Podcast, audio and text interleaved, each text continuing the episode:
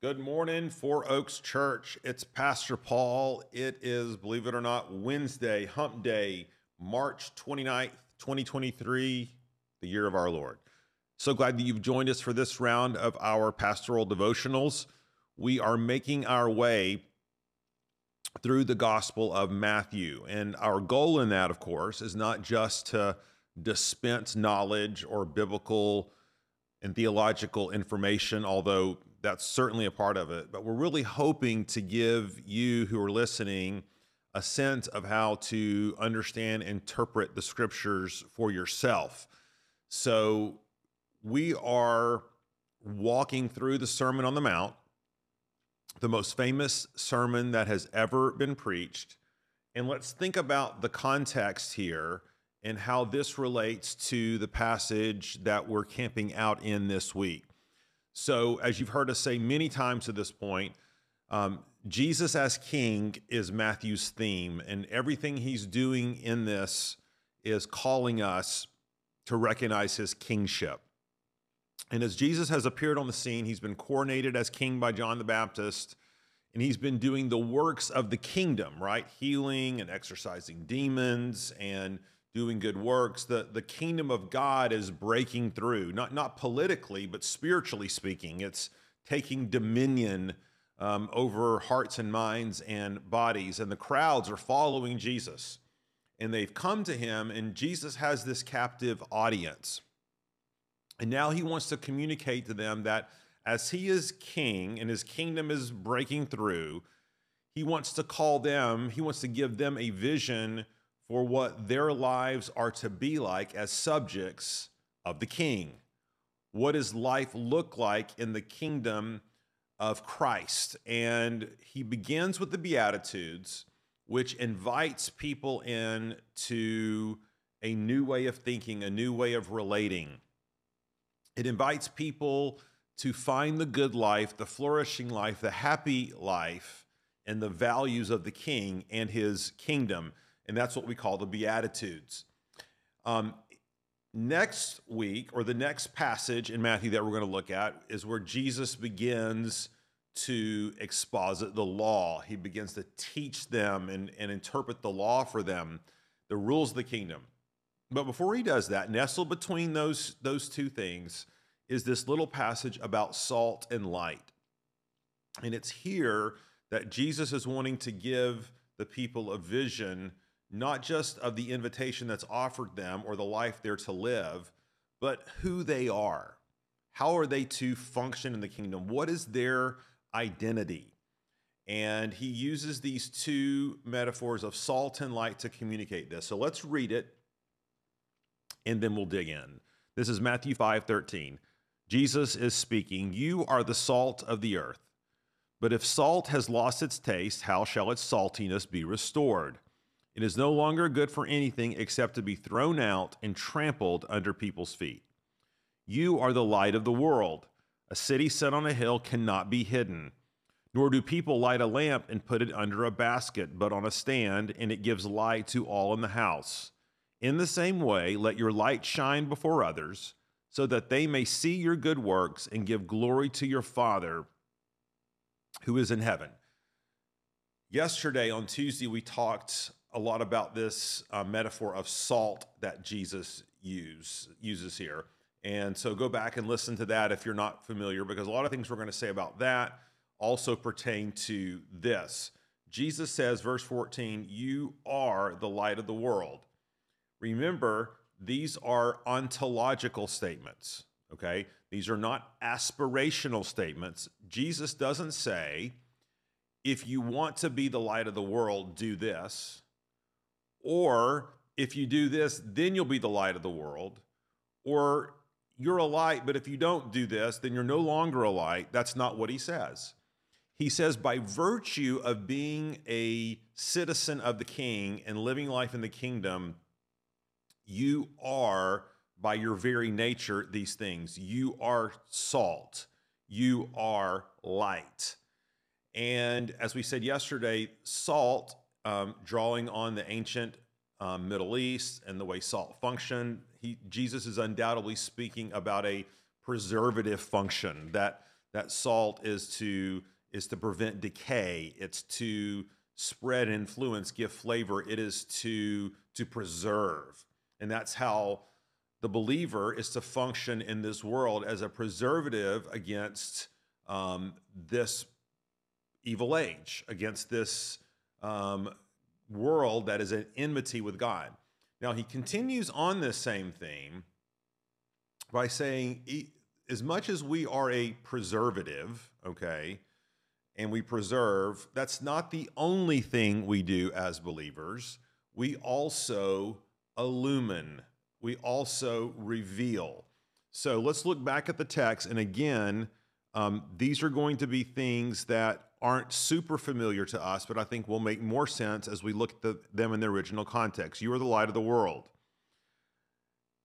A city set on a hill cannot be hidden, nor do people light a lamp and put it under a basket, but on a stand, and it gives light to all in the house. So, two, two metaphors we're not super familiar with because we take things like light and, and electricity for granted, right? Um, uh, last night there was a storm, and our lights flickered, and power went out for a minute, and we freaked out. Right? Everything was dark. How are we going to watch TV? How are we going to check our email? Well, in that day and age, of course, there was no such thing. Um, light came through fire. Okay, and and so things that were lit, um, lamps, for example, and the whole idea there is that, of course no one is just going to light a lamp just for the sake of lighting a lamp, okay? That could cause a fire, okay? So, so, um, but it was the only way people could see at night, okay?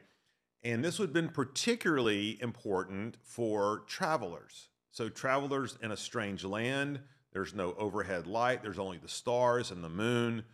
How would they know that they were approaching a city? Well, because the lights, the torches of that city um, would be illuminated. And typically, cities were oftentimes built on high plains. All right. So, so people are traveling. Um, that was for safety measure, for, for, for military reasons, um, whole host of things. And so people would know they were getting close to their destination um, by virtue of the light. Otherwise, they wouldn't know. They would see these these these cities like Jerusalem out into the distance, the flickering lights miles away. They knew they were getting close, right? Now we have GPS. We don't need light at all to travel at night. I mean, your headlights on your car, but you get what I'm saying. You know exactly how far away you are and everything. It didn't. So light served an incredibly important function. The same with with lights in the house. So not only were did you need light if you were on the outside of the house to see where you were going, you needed lights on the inside of the house to function at all at night.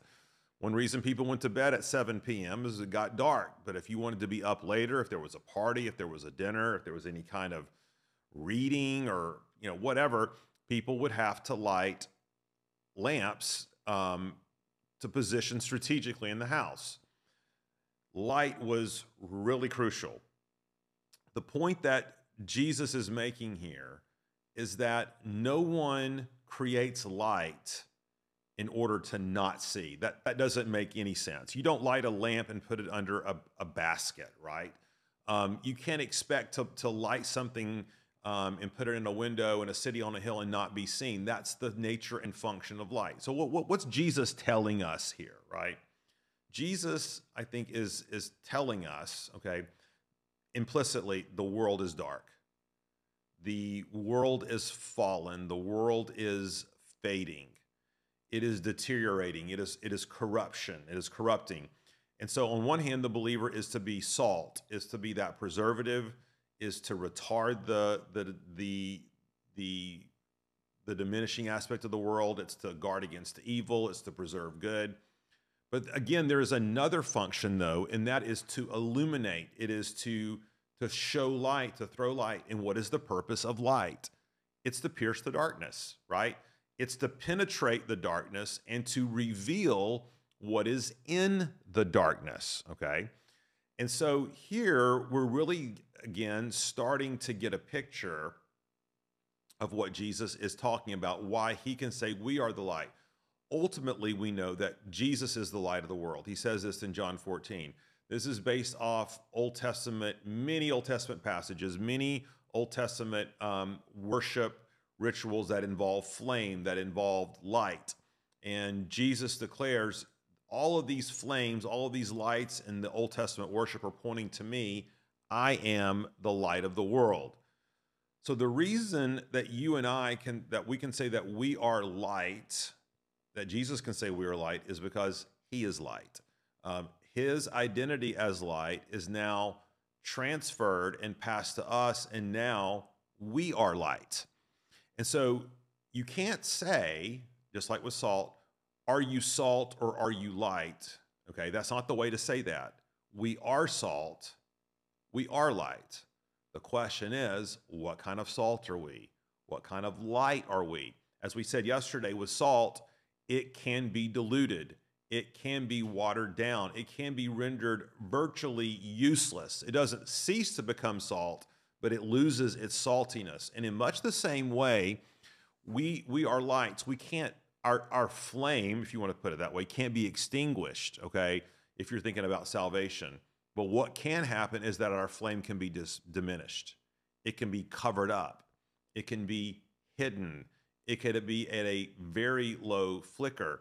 And Jesus' whole point here is that what is the use of a flame that's under a, a, a, a cover? What is the use of salt that's thrown out on the ground? They're useless. You are salt and light, Jesus says.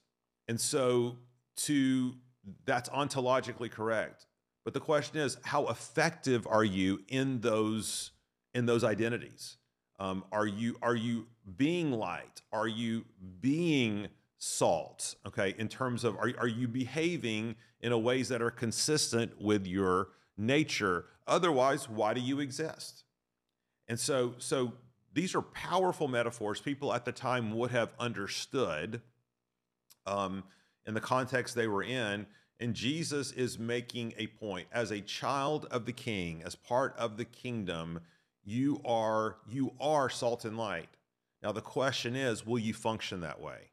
Will you align yourselves accordingly? Will you live your lives in such a way that your salt will not lose its saltiness, or that your light will not be hidden, or that your light will shine? And so the answer, of course, is yes. And that's what we're going to get into tomorrow. We may say, well, Pastor Paul, what does that look like? And this is what we're going to see tomorrow. In the same way, let your light shine before others so that they may see your good works and give glory to your Father who is in heaven. And we're going to unpack that tomorrow. But in the meantime, be thinking for yourself I'm salt, I'm light. How, how salty am I? What, what, what sort of light do I display? Um, am I a little flickering flame when it comes to my witness for Christ? Am I just diluted salt when it comes to my influence and preservation of the good and relationship to others? Or am i salty? Am i am i am i fully illumined in in in that sense giving light giving preservation to everything around me? Those are things to consider. It's what jesus wants us to consider and we're going to continue to explore that tomorrow. So let me pray. Lord we are salt we are light the question is, what kind of salt and what kind of light are we? Are we diluted, weak, um, fading, or are indeed we witnesses, lights, things that are shining before others to display your glory? So, Lord, give us wisdom to know what that looks like. Lord, we commit to you our lives in Jesus' name. Amen. Thanks, everybody, for joining us. We'll be back tomorrow. Bye.